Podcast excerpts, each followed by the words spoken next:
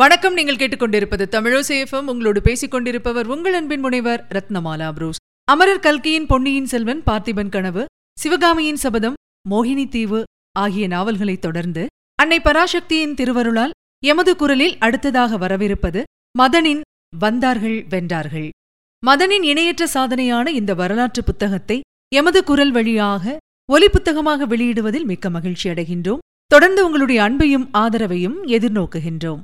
வாருங்கள், இனி நம்முடைய நாட்டின் சரித்திரத்துக்குள் பயணம் செய்வோம். வந்தார்கள் வென்றார்கள். அத்தியாயம் ஒன்று. தைமூர். ஆண்டியாக இருந்தாலும் சரி, அலெக்சாண்டராக இருந்தாலும் சரி, வடக்கிலிருந்து இந்திய துணைக்கண்டத்துக்குள் நுழைய வேண்டுமென்றால் விண்ணை முட்டும் இமயமலை தொடரை தாண்டியாக வேண்டும், அல்லது வெள்ளம் பெருக்கெடுத்து ஓடும் ஆழமான சிந்து நதியை கடந்தாக வேண்டும்.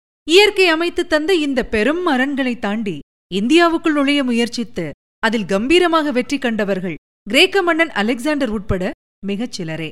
அலெக்சாண்டரை தொடர்ந்து சுமார் ஆயிரத்து ஐநூறு ஆண்டுகளுக்குப் பிறகு கிபி ஆயிரத்தி இருநூற்று இருபத்தி ஒன்றில் மங்கோலிய தலைவன் செங்கிஸ்கான் வெறி பிடித்த பெரும் படையுடன் சிந்து நதிக்கரை வரை வந்து நின்றான். இந்தியாவா பாரசீகமா என்ற சிந்தனையுடன் அவன் வெளிப்படுத்திய மூச்சு வட இந்தியாவை அங்குமிங்குமாக ஆண்டு கொண்டிருந்த மன்னர்களை வெப்பக்காற்றாக தாக்கி நடுங்கு வைத்தது. நல்ல காலமாக அவன் பாரசீகம், அதாவது பர்ஷியா பக்கம் குதிரைகளை திருப்பிக் கொண்டு முன்னேற இந்தியா அவன் இரத்தவெறியிலிருந்து தப்பியது என்று சொல்லலாம். பிறகு ஆயிரத்து முன்னூற்று தொன்னூற்றி எட்டில்தான் இந்தியாவுக்கு நிஜமான ஆபத்து வெடித்தது. மங்கோலிய பரம்பரையில் வந்த தைமூர் என்கிற கொடுங்கோல் மன்னன் மத்திய ஆசியாவிலிருந்து ஒரு பெரும்படையுடன் கிளம்பி ஆப்கானிஸ்தானை கடந்து இந்தியாவுக்கு வந்து சேர்ந்தான். சிந்து நதியை அவன் சட்டை செய்யவில்லை. படகுகளை வரிசையாக நிறுத்தி இணைத்து பாலம் ஏற்படுத்தி கன நேரத்தில் நதியை கடந்து டெல்லியை நோக்கி முன்னேறினான். அவன் இந்தியாவில் தங்கியிருந்தது ஆறு மாதங்கள்தான். இருப்பினும் பிற்பாடு முகலாய சாம்ராஜ்யம் இந்தியாவில் தோன்றுவதற்கான ஒரு முக்கிய காரணம் தைமூர் என்பதால் அவன் சம்பந்தப்பட்ட இரத்தமயமான இந்திய அத்தியாயங்களை நம்மால் ஒதுக்க முடியவில்லை. ஆகவே சற்று நெருக்கமாகச் சென்று இதோ சிந்து நதிக்கரைக்கு பெரும்படையுடன் வந்து சேர்ந்த தைமூருடன் சற்று பயணிப்போம். ஆனால் வாசகர்கள் சற்று மனதை திடப்படுத்திக் கொள்ள வேண்டும். தைமூரின் கொலைவெறியை அருகில் இருந்து காண நெஞ்சுரம் தேவை. ஆப்கானிஸ்தானின் தலைநகரான காபூலின் வடக்கில் முந்தைய சோவியத் ரஷ்யாவின் தென்கோடியில் இன்றைய உஸ்பெக் பகுதியில் உள்ள முக்கிய நகரம் சமர்கண்ட். துருக்கிய மங்கோலிய இனத்தை சேர்ந்த தைமூரின் தலைநகரம் அதுதான். சமர்கண்டிலிருந்து கிளம்பிய தைமூரின் மாபெரும் படை முதலில் பாக்தாத் நகரை சூறையாடியது. பிறகு பாரசீகம். வெறியும் வேகமும் கொண்ட தைமூரின் வீரர்கள் பாரசீகத்தை பந்தாடினார்கள். கொடூர கழிப்புடன் அவர்கள் வெட்டி வீழ்த்திய மனித தலைகளின் எண்ணிக்கை சுமார் எழுபதாயிரம். அவற்றை குவித்து நூற்றுக்கணக்கான மனித தலை பிரமிடுகளை உருவாக்கிய பிறகே தைமூர் பாரசீகத்தை விட்டு வெளியேறினான். அடுத்தபடி ரஷ்யா. மாஸ்கோவுக்குள் புகுந்து சூறையாடிவிட்டு சில நாட்கள் ஓய்வெடுத்துக் கொண்டு நேராக இந்தியாவை நோக்கி அவன் படை முன்னேற ஆரம்பித்தது. இலக்கு அவன் ஏற்கனவே கேள்விப்பட்டிருந்த புகழ்பெற்ற டெல்லி நகரம். இந்தியாவை நோக்கி தைமூரின் படை முன்னேறிய வேகத்தோடு பறவைகள் கூட போட்டியிட முடியவில்லை என்று சரித்திர ஆராய்ச்சியாளர் ஒருவர் குறிப்பிடுகிறார். செப்டம்பர் இருபத்தி இரண்டு ஆண்டு ஆயிரத்து முன்னூற்று தொன்னூற்றி எட்டு தைமூரின் படை சிந்து நதிக்கரையோரும் வந்து சேர்ந்தது. இந்த பரபரப்பான செய்தி வந்து சேர்ந்தவுடனே வட இந்தியா பீதியில் ஆழ்ந்தது. டெல்லியில் கோலோச்சிய பலம் வாய்ந்த சுல்தான் ஃபரோஷா துக்லக் இறந்து பத்து ஆண்டுகள் நகர்ந்துவிட்டன. நானா நீயா என்று கோஷ்டி சண்டையில் ஈடுபட்டிருந்த பொம்மை அரசர்கள் இருவர் டெல்லியை ஏதோ ஒரு ஒப்புக்கு ஆண்டு கொண்டிருந்தனர். ஒரு கோஷ்டியின் தலைவனான மல்லு கான் இக்பாலின் கை ஓங்க அவன் உதவியோடு டெல்லி அரியணையில் உட்கார்ந்தான் முகமது ஷா. அவன் பதவியேற்ற கையோடு தைமூரின் படை டெல்லியை நெருங்கிக் கொண்டிருக்கும் செய்தியும் வந்து சேர்ந்தது. வரட்டுமே, ஒரு நொண்டி மன்னனுக்கா நாம் பயப்படுவது? ஆர்ப்பாட்டம் போடும் அந்த மங்கோலிய நாடோடியை தோற்கடித்தால் டெல்லி சுல்தானாகிய தாங்கள்தான் உலக சாம்பியன் என்கிற ரீதியில் மன்னனை மல்லு கான் இக்பால் உசுப்பேற்ற யார் என்ன ஏது என்று எதுவும் விசாரித்து அறியாமலேயே போர் உடை பூண்டான் முகமது ஷா. இளம் வயதில் ஒரு போர்க்களத்தில் எதிரியின் அம்பு தொடையில் பாய்ந்ததால் தைமூரின் கால் பாதிப்புக்குள்ளானது. ஆகவே சற்று விந்தி விந்தி நடந்த அவனை தைமூர் ஈ லெங், அதாவது நொண்டி தைமூர் என்று மற்றவர்கள் குறிப்பிட்டார்கள். இப்படி எனக்கு ஒரு பெயர் இருப்பது தெரியும், ஆனால் எதிரில் வந்து யாரும் என்னை அப்படி அழைக்க மாட்டேன் என்கிறார்களே என்று அலுப்பு சிரிப்புடன் தைமூர் குறிப்பிடுவதுண்டு. நம்மை பொறுத்தவரை தைமூர் என்றே அழைப்போம், எதற்கு வீண் பிரச்சினை? சிந்து நதியை கடந்த தைமூரின் படை மகிழ்ச்சியை கொண்டாட பஞ்சாப் பகுதி முழுவதையும் சூறையாடி வெறியாட்டம் போட்டது. சுமார் ஒரு லட்சம் பேர் தைமூரிடம் அடிமைகளாக சிக்கினார்கள். அவர்களை மொத்தமாக கயிறுகளால் கட்டி தைமூரின் படை கூடவே இழுத்துச் சென்றது. டிசம்பர் ஆரம்பம். வாள்களை உயர்த்தியவாறு ஏகமான இரத்த ஆர்வத்துடன் டெல்லி நகர எல்லையில் முகாமிட்ட இந்த மங்கோலிய படையின் மொத்த எண்ணிக்கை சுமார் தொன்னூறாயிரம். டெல்லி பற்றிய சிந்தனையில் ஆழ்ந்திருந்த தைமூரிடம் நெருங்கிச் சென்ற சில தளபதிகள் களத்தில் குதிக்கும் தருணத்தில் கையோடு சுமார் ஒரு லட்சம் அடிமைகளை, அதுவும் இந்தியாவை சேர்ந்தவர்களை பக்கத்தில் வைத்துக் கொண்டிருப்பது சற்று ஆபத்தானது என்றும், ஏதேனும் கலவரமான சூழ்நிலையில் அவர்கள் தப்பித்து எதிரிகளோடு சேர்ந்தால் அதனால் பிரச்சனை ஏற்படலாம் என்றும் எடுத்து சொன்னார்கள். ஆகவே தேர்ந்த சில ஆயிரம் அடிமைகளை தவிர மற்றவர்களை தீர்த்து கட்டிவிடலாம் என்றும் யோசனை சொன்னார்கள். அடங்கி ஒடுங்கிப் போய் துவண்டு கிடக்கும் இந்த அடிமை கூட்டத்தை கொன்று தள்ளுவதில் நேரத்தை செலவிட்டுக் கொண்டிருக்க முடியாது. பிரச்சனையை தீர்க்க நான் வேறு ஒரு வழி பண்ணுகிறேன் என்று சொன்ன தைமூர் சில நூறு அடிமைகளை நட்ட நடுவில் கொண்டு வரச் செய்தான். மறுகணம் அவன் ஆணையிட தைமூரின் வீரர்கள் உருவிய வாட்கள் அந்த அடிமைகளின் உடல்களை துண்டு துண்டாக வெட்டி வீழ்த்தி தள்ளின. ஏதேனும் வாலாட்டினால் இதே கதிதான் மற்றவர்களுக்கும் என்று சொல்லிவிட்டு நகர்ந்தான் தைமூர். இந்த பயங்கர காட்சியை பார்த்த பல்லாயிரக்கணக்கான அடிமைகள் கதிகலங்கி போனார்கள். இருந்தாலும் விதி அந்த அடிமைகளை விட்டு வைக்கவில்லை. டெல்லி சுல்தானின் போர் ஏற்பாடுகளைப் பற்றி துப்பறிய தன் தளபதிகளுடன் கிளம்பிச் சென்றான் தைமூர். இதை எப்படியோ தெரிந்து கொண்ட மல்லு கான் திடீரென்று ஒரு படையுடன் கோட்டையிலிருந்து வெளிப்பட்டு சில வீரர்களோடு மட்டும் இருந்த தைமூரை துரத்தியடித்த தமாஷ் நடந்தது.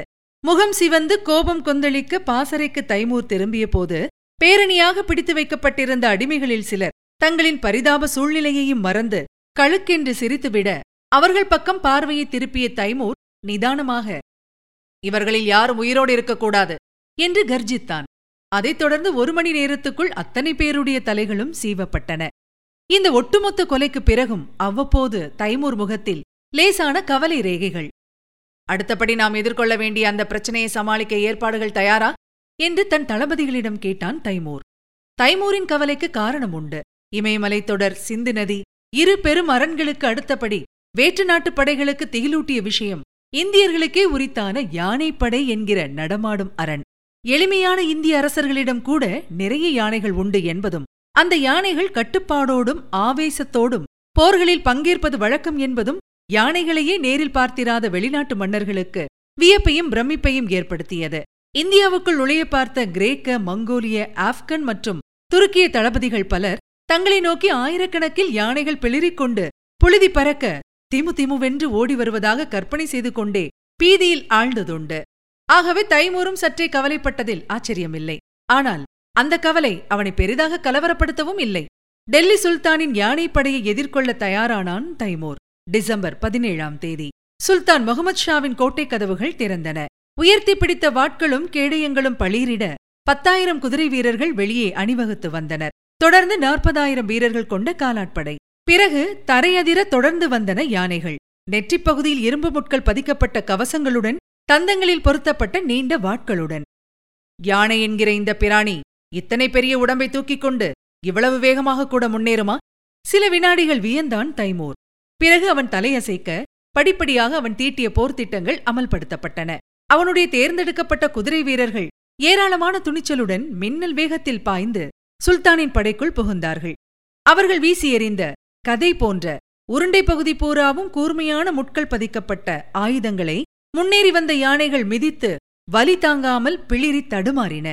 அதையும் மீறி வந்த யானைகள் தைமூர் படை தோண்டி வைத்த நூற்றுக்கணக்கான பள்ளங்களில் கால்பதிக்க, பள்ளங்களில் புதைக்கப்பட்டிருந்த சூலாயுதங்கள் அவற்றின் பாதங்களை துளைத்து ரணமாக்க யானைப்படை நிலை குலைந்தது.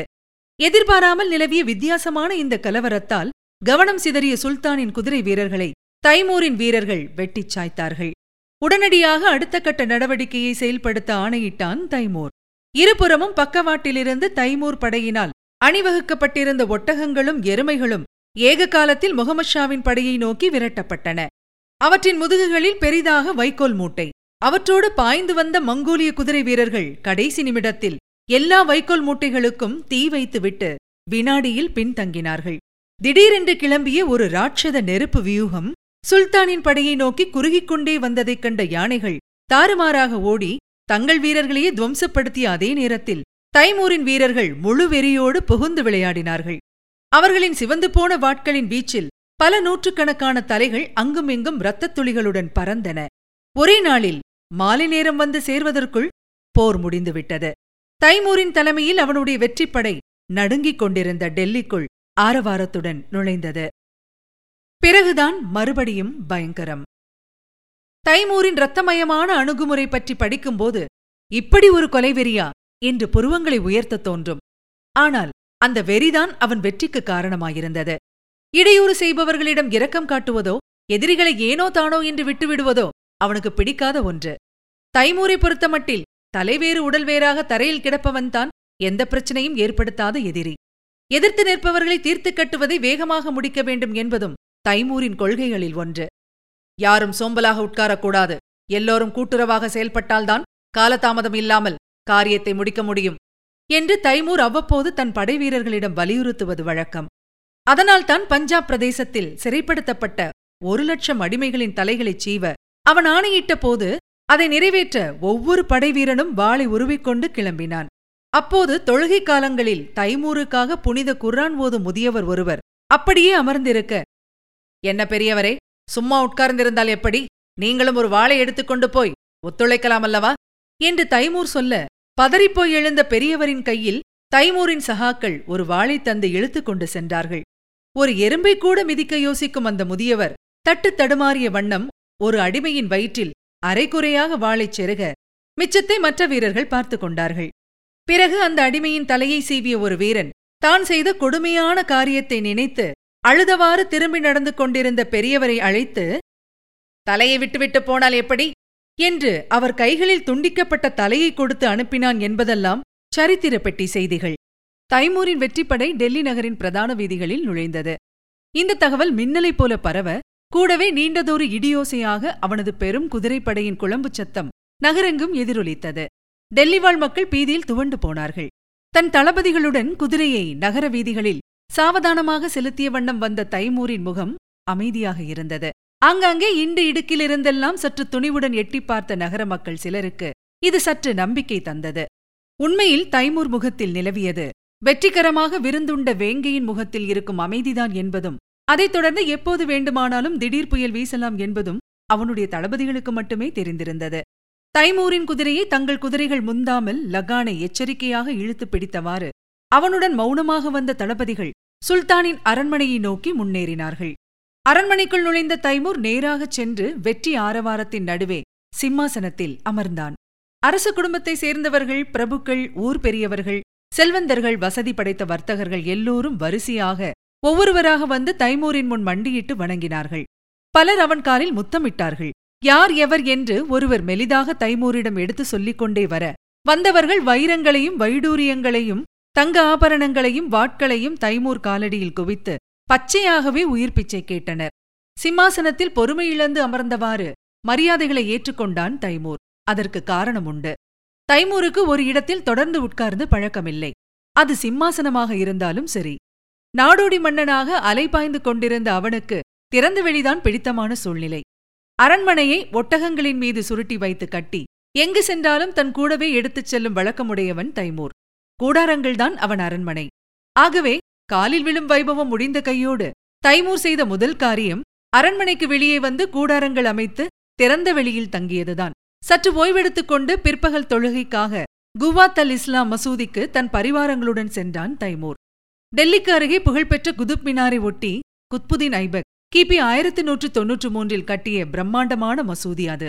இந்தியாவில் கட்டப்பட்ட முதல் பெரும் மசூதி இதுதான் என்று சொல்லப்படுகிறது. சிதிலமடைந்த அந்த மசூதியின் வாயிலை இன்றும் நாம் காணலாம்.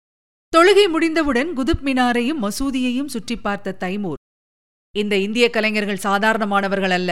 கட்டடங்களை ஆரம்பிக்கும்போது விஸ்வரூபம் எடுக்கிறார்கள், கடைசியில் பொற்கொல்லர்களைப் போல நுணுக்கமான வேலைப்பாடுகளுடன் முடிக்கிறார்களே" என்று வியந்தானாம். பிறகு குதுப் மினார் கட்டிய குத்புதீனுக்கு பின் ஆட்சிக்கு வந்த சுல்தான் ஷாம்சுதீன் இல்துத்மிஷ் மற்றும் அலாவுதீன் கில்ஜியின் கல்லறைகளுக்குச் சென்று மரியாதை செலுத்திவிட்டு டெல்லி நகர் திரும்பினான் தைமூர். விருந்தும் மற்ற கேளிக்கைகளும் தயாராக இருந்தன. ஒயின் கோப்பைகள் உருண்டன. ஒரு கோப்பை ஒயினை உள்ளே தள்ளிய தைமூர் ஆர்வத்துடன் கேட்ட கேள்வி, "யானைகள் எங்கே?" தளபதிகள் சொல்லி அனுப்ப தைமூர் படை காயப்படுத்தாமல் கைப்பற்றியிருந்த நூற்றி இருபது யானைகள் வரிசையாக வந்து மண்டியிட்டு தும்பிக்கையை உயர்த்தி தைமூருக்கு சலாம் செய்தன. குஷியானான் தைமூர். "இந்த மிருகங்களை ஜாகிரதையாக சங்கிலியால் பிணைத்து வையுங்கள். இவை என்னுடன் ஊருக்கு வரப்போகின்றன என்று ஆணையிட்டான். பிறகு டெல்லி சுல்தான் வளர்த்த காண்டாமிருகங்களை, அதாவது அஸ்ஸாம் காடுகளில் பிடிக்கப்பட்ட காண்டாமிருகங்களை வரிசையாக அழைத்து வந்தார்கள். யானைகளைப் போல தைமூரை கவர எதுவும் செய்யாமல் தேமே என்று வந்து போன காண்டாமிருகங்கள் மீது தைமூர் அதிகமாக நாட்டம் செலுத்தவில்லை. இதெல்லாம் ஒரு புறம் நடந்தேற, இன்னொரு புறம் சிறைப்படுத்தப்பட்ட பெரிய மனிதர்களின் பெயர் பதவிகளை லிஸ்ட் எடுத்து அவர்கள் தத்தம் உயிருக்காக தர வேண்டிய பணையத் தொகையையும் தைமூரின் நிதியமைச்சர்கள் புத்தகங்களில் குறித்தார்கள். பிறகுதான் மறுபடியும் பயங்கரம். உண்மையில் என்ன நடந்தது என்று யாராலும் சொல்ல முடியவில்லை. ஆனால் டெல்லியின் கெட்ட காலம் தைமூர் காதில் வந்து விழுந்த ஒரு தகவல் அவன் கண்களை சிவப்பாக்கியது. எழுந்து நின்ற தைமூர், டெல்லியை தரைமட்டமாக்குங்கள் என்று கர்ஜித்தான். டெல்லியின் எல்லையில் மக்கள் யாரும் தப்பிச் செல்லாமல் இருக்க காவல் போட்டிருந்தான் தைமூர். அவன் காலில் விழுந்து பணிந்த சில செல்வந்தர்கள் தங்கள் பொக்கிஷங்களோடு கூட்டமாக டெல்லியிலிருந்து குதிரைகளில் ஏறி தப்பிக்க முயன்றதாகவும் தடுக்க பார்த்த தைமூரின் வீரர்கள் சிலர் கொல்லப்பட்டதாகவும் தகவல் வரவேதான் தைமூரின் கோபம் உச்சத்துக்கு போய்விட்டது என்று சில ஆராய்ச்சியாளர்கள் குறிப்பிடுகிறார்கள். எது எப்படியோ, அடுத்த பத்து நாட்கள் தைமூரின் படை டெல்லியில் நடத்திய வெறியாட்டத்துக்கு இணையாக சரித்திரத்தில் மிக சில நிகழ்ச்சிகளையே குறிப்பிட முடியும். அவன் ஆணை பிறப்பித்த சில மணி நேரங்களில் டெல்லியில் திரும்பிய பக்கமெல்லாம் வெட்டுப்பட்ட உடல்கள் குவிந்தன. சாமானியன் வீட்டிலிருந்து சகல வசதிகளும் கொண்ட மாளிகை வரை எதையும் தைமூரின் வீரர்கள் விட்டு வைக்கவில்லை. ஆசை தீர சூறையாடிவிட்டு தீ வைத்தார்கள். டெல்லியில் அந்த கொடுங்கோலனின் படையினர் வெட்டிச்சாய்த்தவர்களின் எண்ணிக்கை மூன்று லட்சம் பேர். ஒரு லட்சத்திலிருந்து ஐந்து லட்சம் வரை என்று கணிப்புகள் வேறுபடவும் செய்கின்றன. எங்கு பார்த்தாலும் தீச்சுவாலைகள் பேயாட்டம் போட பிரம்மாண்டமாக சூழ்ந்த புகைமண்டலத்தில் டெல்லி மாநகர் சுடுகாடாக மாறியது. ஊருக்கு வெளியே கூடாரத்தில் அமர்ந்து தொடர்ந்து ஒயின் குடித்துக் கொண்டிருந்தான் தைமூர். அப்போது உள்ளே வந்த ஒரு தளபதி, இந்தியர்களுடைய தங்க ஆபரணங்களை கைப்பற்ற வீட்டுக்குள் புகுந்து தேடி அலைய வேண்டிய அவசியமே இல்லை. இந்த நாட்டில் வேலைக்கார பெண்கள் கூட தங்க நகைகள் அணிந்து கொண்டுதான் நடைபோடுகிறார்கள் என்று தலைவனிடம் தகவல் சொல்லிவிட்டு ஆர்வத்துடன் திரும்பி ஓடினான். இடைவேளை கூட விடாமல் பத்து நாட்கள் தைமூரின் வீரர்கள் தங்கள் கத்திகளை இரத்தத்தில் நனைத்த பிறகு ஒரு வழியாக ஓய்ந்தார்கள். தொடர்ந்து தைமூரின் முன் ஆயிரக்கணக்கான கைதிகள் கொண்டு வந்து நிறுத்தப்பட்டனர். அவர்களை உணர்ச்சியில்லாமல் பார்வையிட்ட தைமூர், இவர்களிலிருந்து சிற்பிகளையும் ஓவியர்களையும் கட்டடக் கலைஞர்களையும் தனியாக தேர்ந்தெடுத்து அப்புறப்படுத்துங்கள். நாம் கைப்பற்றிய யானைகளுடன் அவர்களும் நம் ஊருக்கு கொண்டு செல்லப்படுவார்கள். எதற்கும் உபயோகமில்லாத மற்றவர்கள் தலைகள் வழக்கம் போல சீவப்படலாம் என்று உருமினான். யானைகள் மீதும் ஒட்டகங்கள் மீதும் ஏற்றப்பட்ட பொக்கிஷத்தோடு தைமூரின் படை டெல்லியை விட்டு கிளம்பியது. பறவையின் வேகத்தில் உள்ளே நுழைந்த அதே படை இப்போது டெல்லியில் சூறையாடப்பட்ட விலை உயர்ந்த பொருட்களின் எடை தாங்காமல் நத்தையாக ஊர்ந்ததாக கேள்வி. தைமூர் வெளியேறிய பிறகு இரண்டு மாதங்களுக்கு டெல்லியில் யாருமே நடமாடவில்லை. துண்டம் துண்டமாக கிடந்த உடல்களை அப்புறப்படுத்தக்கூட ஆள் இல்லாமல் ஊரே நாறிப்போனது. தொலைதூரத்திலிருந்து பார்த்தால் ஆயிரக்கணக்கில் வல்லூறுகளும் காகங்களும் வட்டமடித்துக் கொண்டிருந்தது தெரிந்தது. இரவு நேரத்தில் நரிகளின் ஊளையும் கழுதை புலிகளின் வெறிச்சிரிப்பும் காற்றில் மிதந்து வந்தன என்று சரித்திர ஆசிரியர்கள் குறிப்பிடுகிறார்கள். போகிற வழியில் யமுனை நதியை கடந்து மீரட் நகரை சூறையாடிவிட்டு அதைத் தொடர்ந்து லாகூர் நகரிலும் முழு ஆவேசத்துடன் தன் கைவரிசையை காட்டிவிட்டு சிந்து நதியை மீண்டும் கடந்து சாமர்கண்டுக்கு திரும்பினான் தைமூர். சாமர்கண்ட் நகரில் காடுகளிலும் நடைபாதைகளிலும் கூடாரங்கள் போட்டு இந்தியாவிலிருந்து கொண்டுவரப்பட்ட கலைஞர்கள் தங்க வைக்கப்பட்டார்கள். கொடூரத்துக்கு நடுவே புன்னகை வரவழைக்கும் காரியம் ஒன்றையும் தைமூர் செய்தான். இந்தியாவிலிருந்து வந்த அத்தனை யானைகளுக்கும் பச்சை, நீலம், சிவப்பு, மஞ்சள் என்று உடல் முழுக்க வண்ணம் பூசி வரிசையாக தான் தங்கியிருந்த இடத்துக்கு வெளியே காவலுக்கு நிறுத்திக் கொண்டான் தைமூர். இரண்டு ஆண்டுகள் கழித்து துருக்கி நாட்டுக்குள் புகுந்து சுல்தான் இரண்டாம் பையேசித்தை வெற்றி கண்டான் தைமூர். அங்கும் ஒரு இரத்த ஆறு ஓடியது. சுல்தானை ஒரு இரும்பு கூண்டில் அடைத்து இழுத்து வந்து சித்திரவதை செய்து சாகடித்தனர் தைமூரின் தளபதிகள். கொலைவெறி பிடித்த கொடுங்கோலர்களின் மரணமும் அநேகமாக கொடூரமாகத்தான் இருக்கும் என்று வாசகர்களின் மனதோரத்தில் ஒரு எதிர்பார்ப்பு இருப்பது இயற்கையே. ஆனால் சரித்திரத்தில் எப்போதும் அப்படி நிகழ்ந்து விடுவதில்லை. சீனாவை கைப்பற்ற திட்டங்கள் தீட்டிக் கொண்டிருந்த தைமூர் சில நாட்கள் நோய்வாய்ப்பட்டு ஜனவரி ஆயிரத்தி நானூற்றி ஐந்தில் படுக்கையில் வீழ்ந்து பல சாமானியர்களைப் போலவே பொட்டென்று உயிரை விட்டது ஆன்டி கிளைமாக்ஸ் தான். இந்தியாவிலிருந்து அழைத்துச் செல்லப்பட்ட இந்திய கட்டடக் கலைஞர்களைக் கொண்டு சாமர்கண்ட் நகரில் தைமூரின் கல்லறை கட்டப்பட்டது. அங்கு சென்று தங்கிய சில மாதங்களில் துருக்கிய பர்ஷிய கலைநுணுக்கத்தை கற்றுத்தேர்ந்த இந்திய கலைஞர்கள் குர் அமீர் என்கிற ஒரு அற்புதமான கல்லறையை கட்டி முடித்தார்கள். கட்டாயத்தின் பேரில்தான். அந்த கச்சிதமான கல்லறை ஒரு ஆரம்பம்தான். இப்படி பிரமிப்பூட்டும் கட்டடங்களையும் கல்லறைகளையும் கட்டும் பழக்கம் தொடரப்போகிறது. பிற்பாடு தைமூர் வழிவந்த முகலாயர்களினால் இந்தியாவில். நீங்கள் இதுவரை கேட்டது மதனின் வந்தார்கள் வென்றார்கள். வழங்கியவர் உங்கள் அன்பின் முனைவர் ரத்னமாலா புரோஸ். மீண்டும் அடுத்த அத்தியாயத்தில் சந்திக்கலாம். இணைந்திருங்கள், மகிழ்ந்திருங்கள். இது உங்கள் தமிழோசை எஃப்எம். இது எட்டு திக்கும் எதிரொலிக்கட்டும்.